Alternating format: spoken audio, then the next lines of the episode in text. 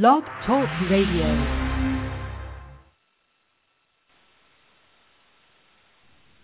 Good evening, and thank you for being with us tonight. You're listening to What is Art, presented by Contemporary Art Gallery Online. Contemporary Art Gallery Online represents tomorrow's art giants today.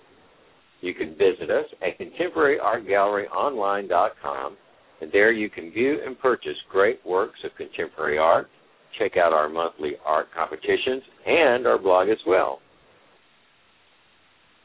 I am your co-host, Mike Harris, and the other co-host is Sharon Hawkshawe. Hello. And tonight, Joe, on our show, we will be discussing the artwork of Pablo Picasso uh, on the anniversary of his birth. He was born October 25th in 1881. So, Sharon, let's start it off. Uh, what are your thoughts about Pablo Picasso? Well, arguably, uh, he's definitely probably the, one of the most important artists of all time. Period. Uh, most definitely the most famous artist of all times. I mean, in his lifetime, he had more followers and purchasers of his art than any artist uh, prior to him, and really any artist after him. I mean, we've had some very successful living artists but none of them compare to the importance and significance and really just overall just the mass appeal and sell of artwork than than Picasso. So I mean I guess it's important to I guess understand who Picasso is because everybody knows his name, but do they know who Picasso is? Uh, you know, so you know Picasso was uh, a Spanish painter and a sculptor and and he's best known for co-founding the Cubist movement and for the wide variety of styles embodied in his work. Uh, Picasso demonstrated from a very young age an uncanny artistic talent. Uh, his first true image he did at the age of nine, and like most articulate, highly intelligent, creative people, he was absolutely horrible in school and spent most of his time in a detention. And he has been quoted as saying that those were his best times in school because the detention was like a little cave cell that had this, you know, gigantic, huge white wall, no windows, and a bench that you just sat on and stared at the white wall. Well, he would sneak a pencil and paper with him into this room where he was banished when you know they put him out of class, and he would just sketch down there all day long if they let him. So he would Pavlov's dog. He was trained that if he wanted to sketch and paint, just get in trouble, and they sent him down there to the little cave, and there he would sit for the rest of the day. Quite content. Quite content. So. Uh, uh, so you know that's you know just a small uh, snippet of his background. I mean, basically, finally he just dropped out of school, or they kicked him out. You know, what came first, the chicken or the egg? did they kick him out, or did he quit? You can't kick me out. I quit. Uh, but his parents recognized that truly there was an artistic genius there. And, and if you look at the work that he did at age nine and ten, you would not think that that was a nine-year-old painting. I mean, there truly was a talent there. So his parents realized that he had this amazing artistic talent, and going to a traditional school was just not going to do any good.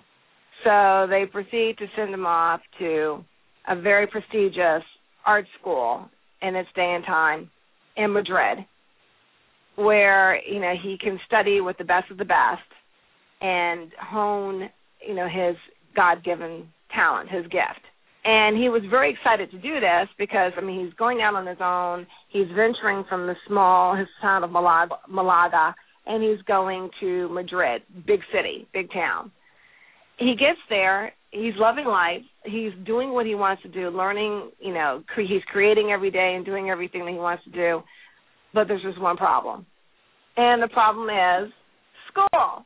He still doesn't yeah. like school, so he ends up dropping out, you know, and just really, like most artists, you know, experiencing life and creating it and recreating it you know, on canvas, on paper, in clay, stone, whatever materials it is that you use, and proceeded to be one of the most prolific artists of all times.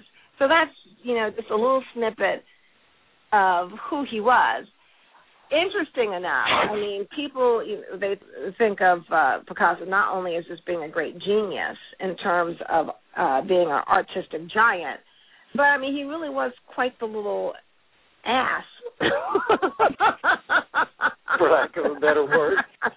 yeah, you know, I was really searching for a nice word, and that's about as good as it gets. It, it, and and the way he treated women. I mean, he cheated on every girlfriend and every wife he ever had. Uh, he mistreated them. He did not respect them in any you know shape, form, or manner, which I think is really quite interesting because Picasso, his you know people say I have a really long I have a really long name because I have four four words in my name. Picasso had 25 words in his name.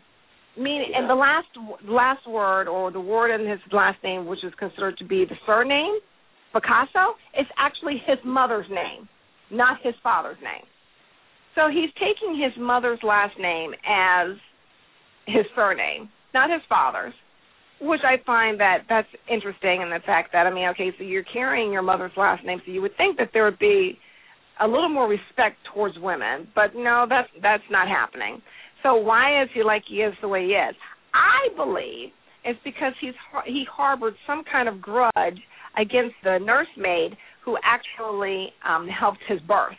When his mother delivered, the midwife thought that he was a stillborn. And so she put him on a countertop or a table or something and walked away and left him there to go and tend to his mother. And when his uncle came into the room, who was actually a doctor, really wasn't concerned of the fact of being a doctor to see if he really was stillborn. He just figured he was dead. Smoking a big old cigar blows the smoke of uh, cigar smoke into his face, and Picasso kind of chokes and starts crying. And lo and behold, he's not a stillborn. He's not dead. Hmm. He's actually alive. So I think that maybe they told him this story, and so he's just harboring some ill will to women, mm-hmm. and it all stems back to that damn midwife. well, maybe because he certainly he certainly did have a reputation as a cad with women. I mean, he was. He was overly superstitious. He was sarcastic as sin. You know, he was rotten to his children. He was rotten to his wives, his, his girlfriends, and he was just beastly to women. So Eh, you know, and they say you should separate the man from the art, but I say you cannot separate the man from the art. The art is the man, the man is the art. They're one and the same. So eh, his creative genius is somehow warped around the fact that he was just a ass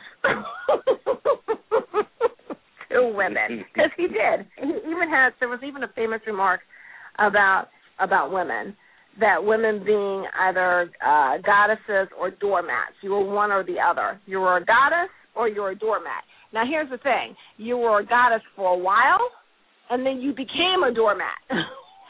it was one and the same. So there you go. I will move on. but you know, later in his life, he did do he did do some pretty amazing things. Uh, after the war in Paris, he joined uh, a movement, a political movement, you know, that was garnering and posturing peace. And he actually created the emblem or the logo for that for that political movement, and uh, which was a dove. He, did he soften? I don't know, but you know, as every person, every person has their good things and they have their bad things. So you just kind of take it in in stride. So if you knew nothing about Picasso, now you know something about Picasso. If you knew something about Picasso, there's my there's my my rant in my bin mm. on Picasso the person. So let's move on to his period. The first period is the blue period. And arguably that's probably the most popular period of all the periods that segmenting his different uh, styles into categories or because you know we as people we like to put everything into neat little boxes. We have categorized and compartmentalized Picasso's artistic life into periods the blue period, the rose period, the African period, the Cubism period, the classic and surrealism period. You know, so there's all these periods. Uh, Cubism very important in the fact that, and we'll get to it. If if we want to go, when you want to go chronologically with this periods, or do you want to jump around? Uh, let's uh, let's go chronological with the with the periods. So you want to start with the blue period? Right, because I mean anything before the blue period is just that would be his schooling, his childhood, him just trying to find himself, put himself in some type of uh position in terms of his style and his work. So the explores I mean, I think you're as you're an artist you're you're always exploring, but I mean really there was no consistency at that point because he was still growing and learning. So cool. the blue period is really the first period and the blue period was from 1900 to 1904. And basically, hence the name blue period, most of the work generated during this time had was either blue or bluish green in color as the majority or primary color in in the art piece, or the entire would be just shades of blue or shades of blue green or a combination of both. To spend four years with uh, one color. I don't know. What do you think? Yeah. Uh, I think he must have been very blue. you know, I, I've read. I think that actually kind of was somewhat true. Uh, very, a very sober period. He came from a middle class family, and this was kind of his first awakening to poverty. Mm-hmm. And I think that that did, you know, have a huge influence on him and therefore into his paintings uh, as maybe he, his eyes were open for the first time to the world around him. Well, and I have to admit, you know, although this is probably, I mean, arguably, this is his most famous collections. This, the four years that embody the that embodies the work. Truly, they're his most widely appealed pieces even though the cubism pieces and the surrealism pieces are quite popular and people automatically when they think of uh, Pablo Picasso they think of pieces from those particular styles but in terms of just mass appeal sales that type of thing you know writings the blue period is the most popular the most famous and in that blue period i have to admit there's one in particular that i really did like and there's just something about it it's called breakfast of a blind man and he and um, Picasso created this in 1903. And there's just really something gentle about the whole piece. And so when you, you know you heard me ranting and raving about you know what a what an ass he was and what a cad he was, mm-hmm. but then he paints something so you know genteel and so something so sympathetic, empathetic. It's not you don't feel sorry for this man. You just you feel at peace with this man. I mean, it's it's almost as if he's found uh, the yogi position or something. He's found inner solitude because it, it comes across. I mean, it's not it's not sad. Although it's a blue period, the piece isn't sad. It's peaceful, and I, I just think that uh, it's not a very popular piece, but it is a beautiful piece. He did uh, several paintings. Uh, the Frugal Repast was another one that he did, uh, kind of in that same theme. Certainly, a time I believe in his life where you know he was kind of awakening to the surrounding world that that he was in, and realizing that many people didn't have some of the benefits that that he had that he was receiving. Some of his work is very interesting. That not my favorite period, but I do do think that I agree. Certainly, those are some of the most um, have sold uh, for some of the greatest amount of money are the are the pieces from that period. Now, see, I would think that you would like the blue shirt, considering that blue is your favorite color. well, I do like blue, but uh, a lot of blue is a little too much.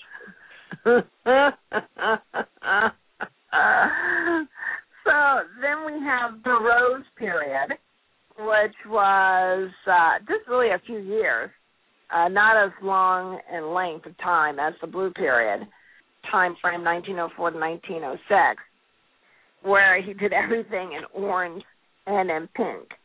And basically, going back to your theme, is that the common thought is that during these years he was very happy and he was in a he was in a, a relationship and the relationship was going extremely well everything was bright and cheery and orange and pink and rosebuds and all kinds of crazy things and then during this period he um reintroduced circus performers and clowns and harlequins which he had painted a lot of in his earlier days in his youth.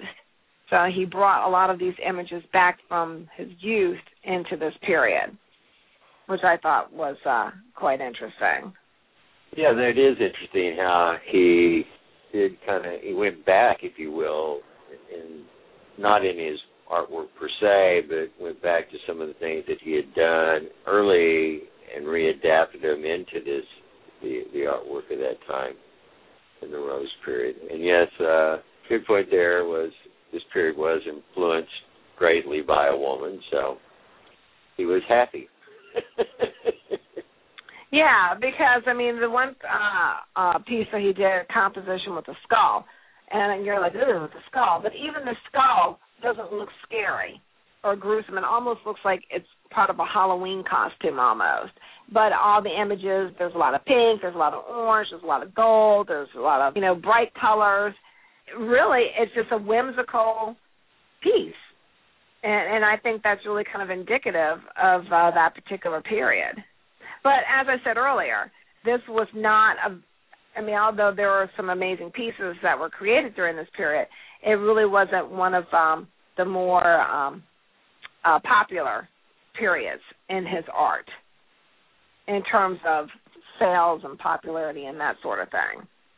Mm-hmm. Um, but the one thing that you have to say that during this period, though, uh, during the Rose period, pa- uh, Pablo Picasso would, for the first time, start developing stylistic means that would become synonymous with the Picasso style.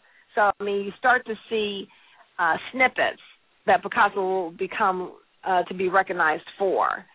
This Rose period actually is a very important period in the fact that it will influence the late 20th century art and the 21st century art. We just don't know it at this point. Not very popular, but very influential and very important. Well, and that continued on during the African influence period as well. I mean, you start to see in his art of that period a lot of the Cubism art that would come out in just a few years later. Yeah, and the African period is also known as this Black period, and which is, which is interesting is that he fell into this um, because he came into possession of an ancient Liberian sculpture that he got from an acquaintance who had stolen it from the Louvre Museum in Paris. yeah, so the Louvre clearly didn't have the type of security then that it has now. so when he as a muse, he certainly, most definitely changed the faces of the women in the sculpture in his paintings so that it would never reflect back that he somehow came in contact with the stolen sculptures. I did not know that story. Yeah, it's actually pretty funny. So yeah, so the the African period is also known as the Black period. Um, there are a lot of historians who aren't particularly thrilled that uh, people like Henri Matisse, uh, Pablo Picasso, and of course artists that came after them, who have this homage or throwback to the African art form. And you can even say this in music, not necessarily that's African, but it's that southern black gospel type music. And you know, mm-hmm. Elvis was huge mm-hmm. in mimicking yeah. that that black southern gospel type music. And he became super wealthy you know, off of this off of mimicking this style but yet the originators and the and the protectors of this style of music, and let's go back to art and the style of this art, African art, they do not make any money off of their art. So there's just there really there's a dichotomy there. There's an injustice there. I don't know. I'm just making a comment. don't know where I'm going with it. Just making a yeah. statement. well, that is an interesting, and certainly uh, early rock and roll of the '60s was heavily influenced by the rhythm and blues and the jazz. That is true. Certainly, that had an impact, and with Picasso's work, uh, it had the same impact. And mm-hmm. I say then this is where you know you really start to see the development of the cubism in his painting. Well, it's not just the cubism in his paintings that go back to the African period. It is the disjointed, discombobul- uh, discombobulated figure and disproportionate. Uh, things didn't have to be in in proportion where Right. Uh, in the Renaissance period, everything was very everything was very likeness, and the classical period, everything is very it's likeness. It's about likeness. It's about being as real as possible.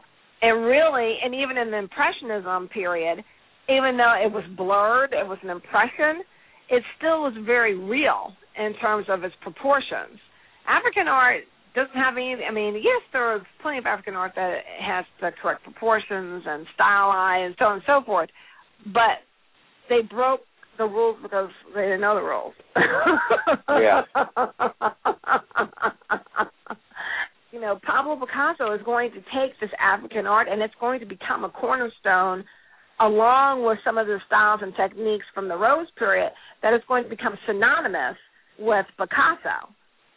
And if he hadn't stumbled across this African art would he be as popular as he is today? Would he have been as important as he is today?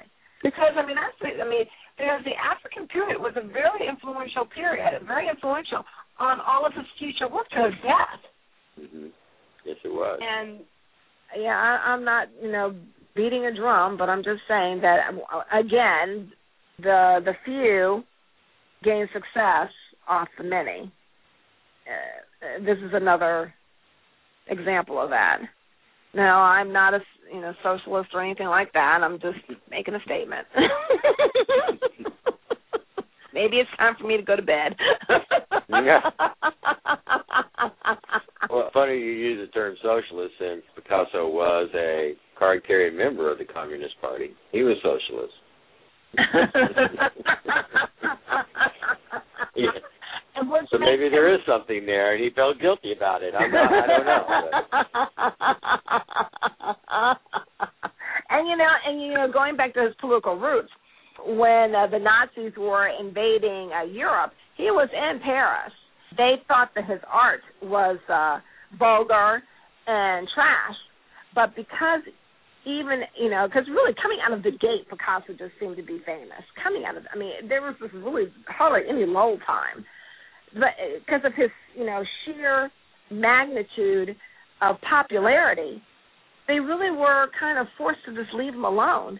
So he managed to survive and live a very, you know, wonderful life during a very awful period of time when even the richest people were suffering. That was an interesting uh, little story and getting ready for the show that I came across, and I never heard that before, but you're right, he was in Paris uh, during the, the German occupation, but he still got his bronze through the French resistance. I thought that was pretty interesting. so they're fighting the Germans. Oh, well, we got to get some bronze to Picasso. He, you know, working. yeah, stop the fighting. Stop the fighting. Yeah, stop the fighting. We, we, we need we need to we need to take care of Picasso. because we are because Lord knows he acts like a spoiled brat. you would think he was well, a child. I also didn't realize he also wrote a lot of poetry this eh, during this time. Mm-hmm. I guess it was almost 300 pieces of poetry he wrote from 1941 to 1945. I have to say that I do understand be so prolific in writing. Where up until this point, we really looked at him purely as just an artist. And and I'm sure that he dabbled with writing along the way because typically if you're a creative person, you have two talents. You have or two gifts. You have the one the the super the super user one. So if you're uh, an actress, that's your that's your first one, and then your second gift could be music. It could be writing poetry or stories. It could be drawing. So that's why it's not uncommon to see actresses who go and dabble in, in acting, or actors who go and dabble in music, or you, know, you see a lot of actors who dabble in painting although I don't like it. I have enough competition out there. I don't need some actor. I'm stealing my job. but it's not uncommon. And I can see how all of a sudden he could just out of the blue just write 300 or create 300 pieces of uh writing, be it art or short stories. Because I've had moments in my life where for a year or two years, just hardly painted anything, but I was writing like there was no tomorrow. Short stories, uh, movie scripts, you know, hundreds of poems. So I can definitely see that. Definitely. So we digress. So going back to or or uh, summing up uh, his uh, black period or his African uh, period, the one piece that I just wanted to throw out there called uh, Dryad, I just think is absolutely gorgeous, absolutely gorgeous, and he uh, did that in the height of his uh, black period. It's called Dryad, D R Y A D. Amazing piece. It's gorgeous. And you know, again, not one of his more popular uh, periods, but definitely important.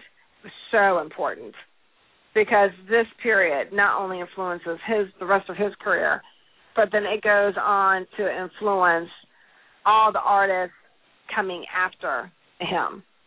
It's just like in music, the Who copying the uh, American uh, black Southern music, mm-hmm. and they made it cool, and everybody in London started doing it because they made it cool, and that's what Picasso did. He made African art cool. Well, this is a good place. Let's also to take a quick commercial break. Sharon, if you'll just hang on for a moment. I'd like no. to remind our I'd like to remind our listeners that uh, What is Art is presented by Contemporary Art Gallery Online. And you can view and purchase fine works of contemporary art by just going to Contemporary Art Gallery Online. Uh, contemporary Art Gallery Online is the number one source for showcasing tomorrow's art giants today. And if you're an artist looking for gallery representation, please visit us at contemporaryartgalleryonline.com and click on the membership tab and follow the prompts. If you're a designer, architect, or volume purchaser, again, please visit us at contemporaryartgalleryonline.com and complete the volume purchaser request form. Again, to view some great and stunning contemporary artwork and to re-listen to this interview and of course purchase some art, please visit contemporaryartgalleryonline.com. Well, the African influence period, Sharon, leads us into Cubism. Yeah, you've been biting at the bit to get here. uh, that, that's my favorite part of Picasso. This is when I think of Picasso. This is what I think of. Well, okay, bring it, bring it on. well, I think it's the colors. Um, you know, this was a period certainly where he used, even in his African period, he kind of only stuck with two, maybe three colors in a lot of his art. Not all, but in a lot. Uh, but during the Cubism, certainly he it was the colors reshaping, and, and it's not the real into the surreal, if you will. Mhm. Yeah, I agree.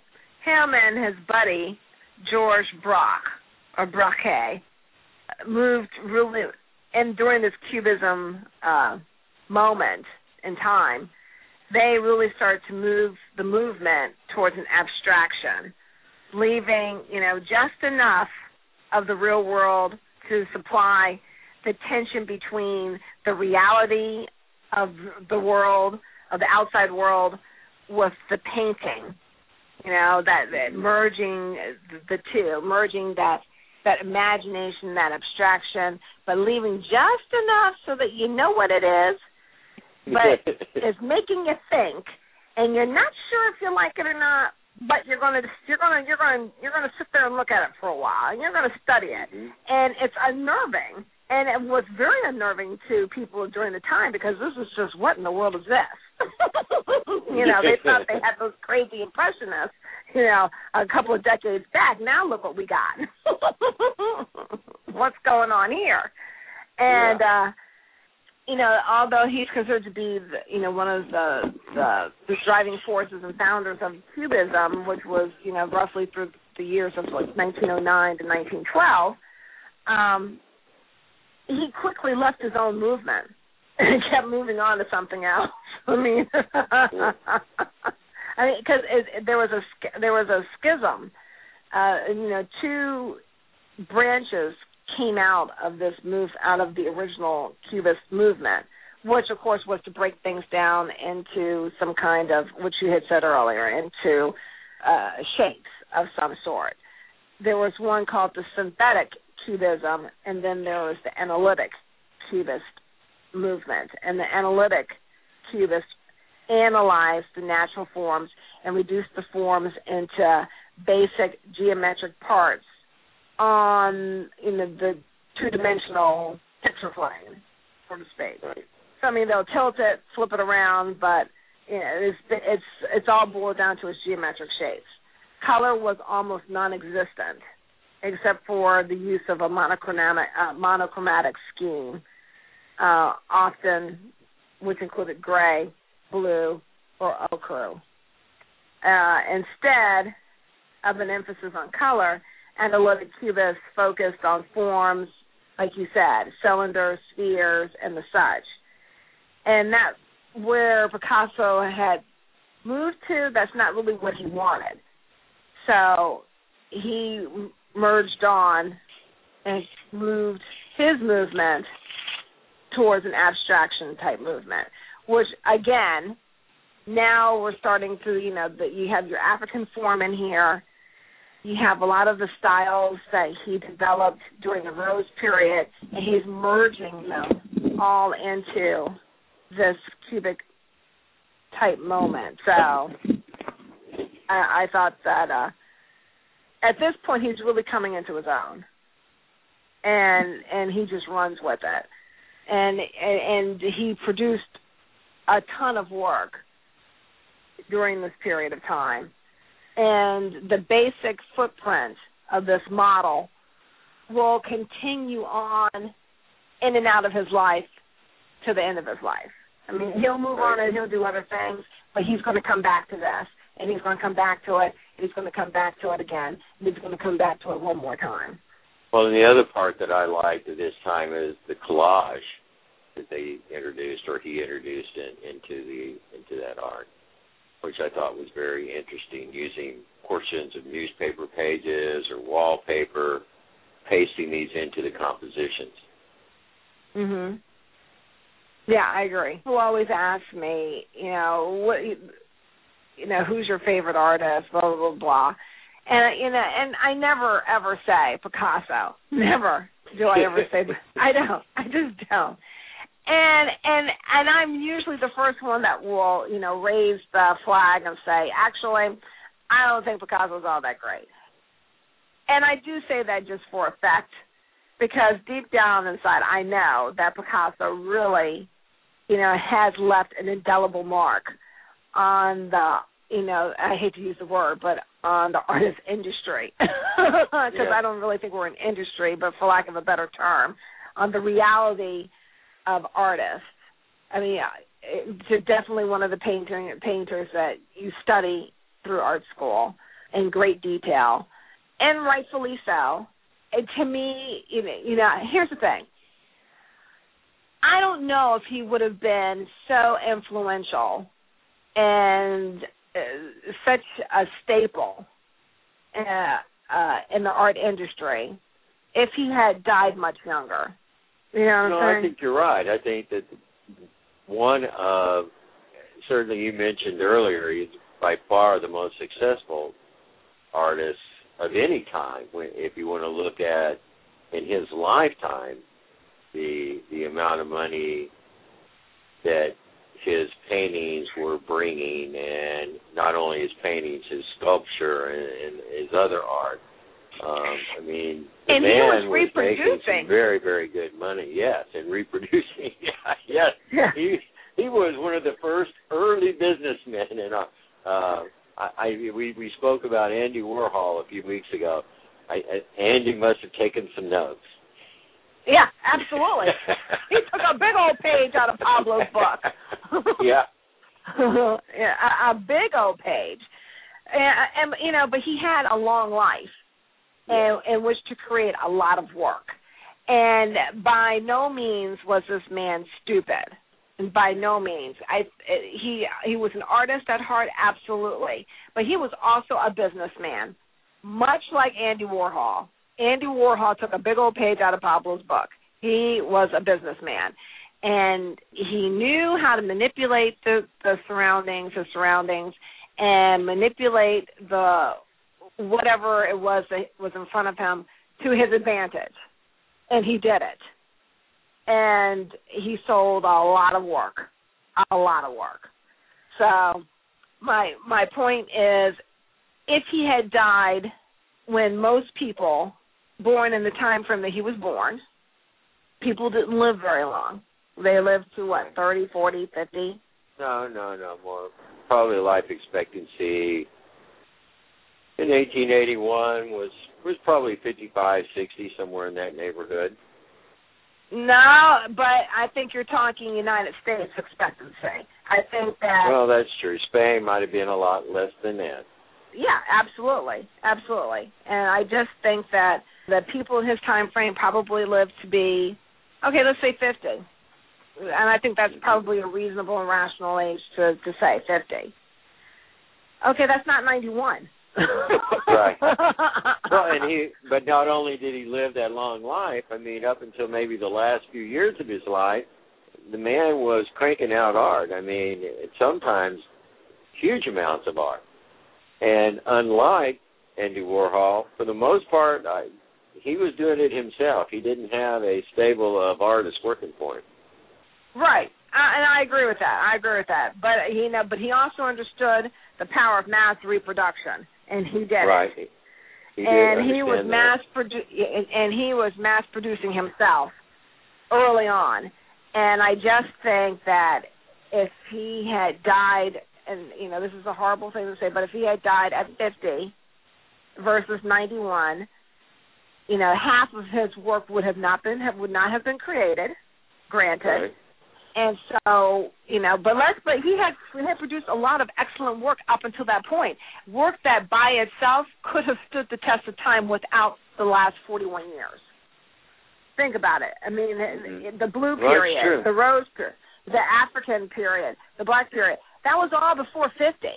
So I mean, right. he had enough substantial work that w- would have it would have stood the test of time. The question is, would he be the powerhouse on the art world that he is today? And I think not. And I think not because it was the last 41 years of his life where there was more of a media, newspaper, however you're, you know, circulating messages, global economy, was probably not a tag word at the time, but it was happening. And he was selling his work everywhere. Well, and I that's that's very true. And again, I, certainly in that last 41 years, I mean, basically if you take that period, let's say from the end of World War II, so 1945 until until his death, uh, which may well okay, or say 1950 until his death. You know, the biggest change probably economically, or the change society they went through was, you know, this is really the advent of the information age and, and this whole global globalism, if you will, of world's economy, somewhat brought on by World War II, and then the the influence that uh, the victor victoring countries were having uh, in redefining Europe and Germany and Japan. But then you had television. Television, I think, has a lot. We had radio, but radio wasn't connecting the people worldwide as television did, where you could see people in Russia or in London or in Paris, and you're in Des Moines, Iowa, and my gosh, these people look a lot like you. Some things are quite different, and other things they do the same. And and I think this whole awakening of the world that yes, we're different, but we're not all that much different. Certainly, is a stage for people like Pablo Picasso to to really grow his art as far as getting more people to to view his art and see his art and appreciate his art and for him to market his art and right. that became the big thing and it is that time frame where he really just takes off as far as the business side of his art uh, really takes off probably from 1950 on until he's passing and, and continuing to this day but that's he was popular in France, Europe, let's say prior to 1950, but 1950 on, he really was one of the very first artists that was popular globally. Yeah, absolutely, absolutely. And you know, and and because he was a funny guy, you know, he didn't take. I mean, the fame. He was already an arrogant cuss before he ever became super famous. He was born that way. you know, they said that the rumor is that the first word out of his mouth was piz, which means pencil. That was the first right. word that he spoke. Yeah. So, you know, which you know, kind of like laid the foundation of what was going to happen. And he was an arrogant cuss probably from nine when he did his first, you know, great piece of work. And so the the the, the fame and the fortune just kind of uh, fueled that arrogance. There's no doubt but he didn't. But he wasn't a globetrotter. Salvador Dali is clicking all over the globe during his high point to the point where now, and I think we said this before, uh, there are several of his works that are in question if he even did them because you know how can you be doing them when you're in Vegas? yeah. Yeah. So even through, I mean, and, and this is where I think that it's really quite amazing that he truly was married to the art he truly was married to the art because he had every opportunity to trip around the globe like Salvador Dali, like Andy Warhol. Of course, you know, Salvador Dali was his contemporary. Uh, Andy right. Warhol was not. But right. the but the point is there. He could have done that and he really didn't. I'm not saying he didn't go places, but he wasn't the the party animal. He was really married to his art and that's why he just produced so much. I mean, he lived he lived to get up and, and paint or sculpt or draw or whatever it is that he was going to do. And you know, because I know that we're running out of time, and I just you know one of his my favorite quotes that uh he said was that artists copy, good artists steal.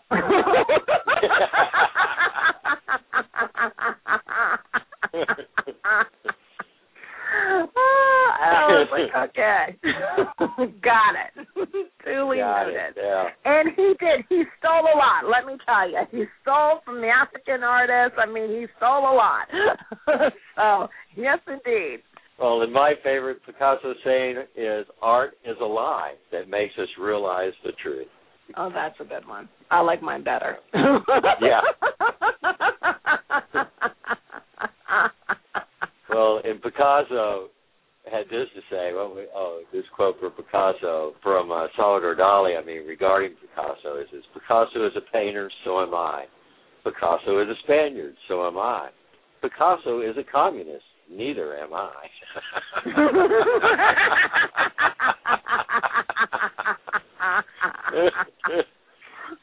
oh, Sharon, I've really enjoyed our discussion tonight of Pablo Picasso. Thank you for being with me tonight.